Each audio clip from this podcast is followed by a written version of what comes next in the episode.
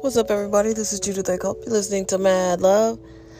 You know, I don't really have anything super deep to say. I just, you know, I'm sorry that certain words have become so popular because they get overused, and I don't think people fully uh, embrace what they mean. Certainly, uh, diva. There was one point in time, probably 20 years ago, when everybody was a diva. That's not, you know, you had to you had to have some clout behind you to be a diva. You couldn't just be a singer and be called a diva. But then people just started overusing it, and thankfully that went away. Uh, right now, the, the hot topic word is transparency. Everybody uses the word transparency, but it's not clear that everyone understands what uh, transparency and being transparent means. I mean, you actually have to share information. You actually have to uh, be open and and you know clocking your moves, telling people what you're doing, especially if you're in public office. All these people just glommed onto the word, but they didn't really glom onto the concept. Then you got uh, my other favorite word that's hot right now is narcissist.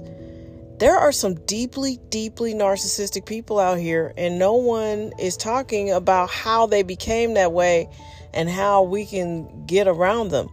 Certainly, uh, everybody is using the term and gaslighting, which now I think also is in the category of overused and under under understood.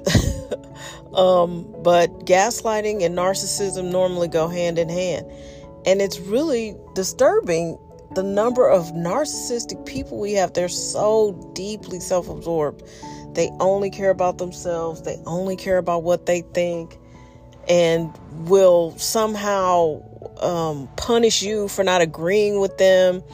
And it's really scary if that person is your boss or your mother or your best friend.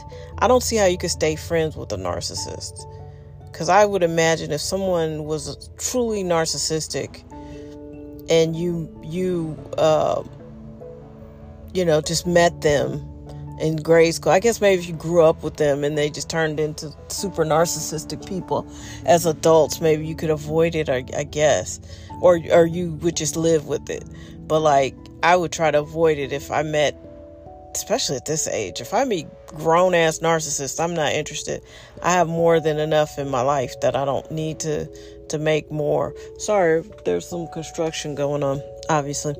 Yeah, but uh, there are some deeply narcissistic people in the world, and it's scary to me how they got that way and how many people just live with them. And and you know, we don't have a lot of solutions. It's not a lot of things that we can do clearly to mm, rid ourselves of narcissism in our society. You know, Certainly, Donald Trump is the biggest narcissist that I can think of publicly. But also, narcissists are very, very insecure. They're dangerous, really, because they're so insecure. And that means I have to agree with you all the time. I have to smile at you. If I don't look at you the right way, you, you feel some type of way. And the worst thing you can do is give these types of people power. It's really scary. I think it's really scary the level of narcissism that Americans have.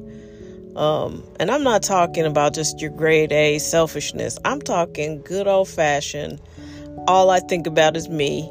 The only people with problems are me. It only matters how it affects me. So here's a deeply narcissistic statement. Uh, someone asked a question of a person, "Hey, don't you feel bad? You know, this person is out working. They're at work late at night because of you. Doesn't that make you feel bad? They have a family. And the response was, You care too much about how people feel. That is grade A sociopath behavior. like you're a socio that's sociopathic. If you if you say something like that, that makes me know that you don't think shit about other people. You know, it doesn't even occur to you because as long as your needs are met, the world's a good place. And that is scary. And we have a ton of people like that. And I'm bringing it up. I don't know what the solution is. I don't know how we fix it. I just telling you it's out here and we need to do better and we need to stop grooming so many narcissists. And how we got here, I don't know. But there's a lot of them. and they feel justified, they feel righteous, they feel uh, vindicated and validated all the time by their egregious, awful, selfish behavior. And how did we get here? And how do we get rid of them? That's my question. Like, how do we live in a world where we don't have to talk about them or to them anymore? That would be just great. All right, that's the only observation I have.